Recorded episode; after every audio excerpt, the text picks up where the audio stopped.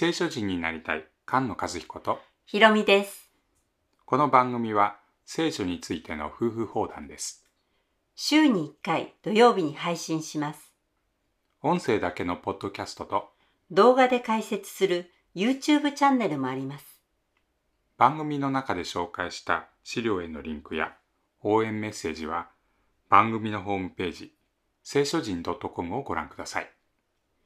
では聖書人を目指して始めましょう。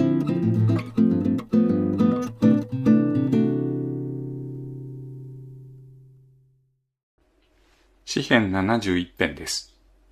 69編から71編までは神殿を捧げたソロモンに対して神様が答えてくださったその言葉ですね。その祝福と呪いの、特に呪いについての箇所がその枠組みになっているということでした。それと69編の30節から36節までの民の応答。70編は71編の王の救いに対する応答ですね。主よ、私はあなたにより頼む。とこしえに私を恥ずかしめないでください。あなたの義をもって私を助け、私を救い出してください。あなたの耳を傾けて私をお救いください。私のために逃れの岩となり、私を救う堅固な城となってください。あなたは我が岩、我が城だからです。69編は受難についての詩編でした。71編はどうなんだろうということなんですけれども、この出だしはある詩編の出だしと同じなのですが、覚えていますか？31編になりますね。うん。我が霊を御手に委ねる。これは31編に書いてあったことで。隣人、親友から見捨てられてますよね。うん。我が神よ、悪しき者の手から私を救い、不義、残忍な人の支配から私を救い出してください。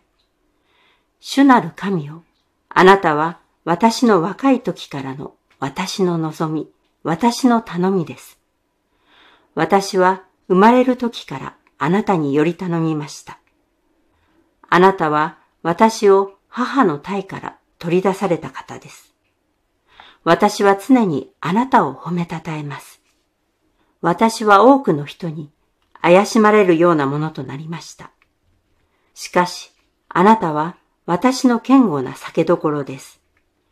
私の口は一日中あなたを称える賛美と、称栄とをもって満たされています。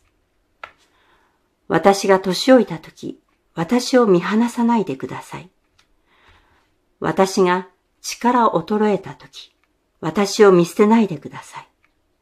私の敵は私について語り、私の命を伺う者は共に測って、神は彼を見捨てた。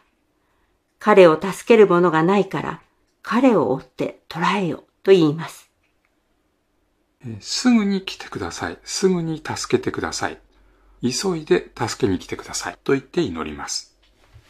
神よ、私に遠ざからないでください。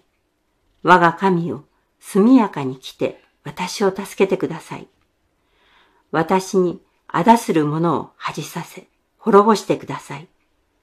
私を損なわんとする者を、そしりと恥ずかしめと思って覆ってください。しかし私は絶えず望みを抱いて、いよいよあなたを褒めたたえるでしょう。私の口は一日中あなたの義と、あなたの救いとを語るでしょう。私はその数を知らないからです。見捨てないでくださいと頼むんですけれど、見捨てないでくださいというときに、神様の義により頼んでいるんですね。うん。神様の義、神様の憐れみにより頼んで見捨てないでくださいと頼んでます。次も若い時から、そして年老いてもと一生の間ずっとということが強調されてます。私は主なる神の大能の御業を携え行き、ただあなたの義のみを褒めたたえるでしょう。神よ、あなたは私を若い時から教えられました。私はなお、あなたの苦しい見業を述べ伝えます。神よ、私が年老いて白髪となるとも、あなたの力をきたらんとするすべての代に述べ伝えるまで、私を見捨てないでください。神よ、あなたの大能と義とは高い天にまで及ぶ。あなたは大いなることをなされました。71編は主は岩というところから始まりましたけれども、この詩人の戦いというのは誰が岩なんだ、賛美にふさわしいのは誰なんだということが戦いです。神よ、誰かあなたに等しいものがあるでしょうか。あなたは私を多くの重い悩みに合わされましたが、再び私を生かし、地の深いところから引き上げられるでしょう。あなたは私の誉れを増し、再び私を慰められるでしょう。我が神よ、私はまた盾事をもって、あなたとあなたの誠とを褒めたたえます。イスラエルの聖者よ、私はことをもってあなたを褒め歌います。私があなたに向かって褒め歌うとき、我が唇は喜び呼ばわり、あなたがあがなわれた我が魂もまた、喜び呼ばわるでしょう。私の舌もまた、一日中あなたの義を語るでしょう。私を損なわんとした者が恥を見、恥ずかしめられたからです。71編で歌われているこの賛美は、神様の義なんですね。義なんですね。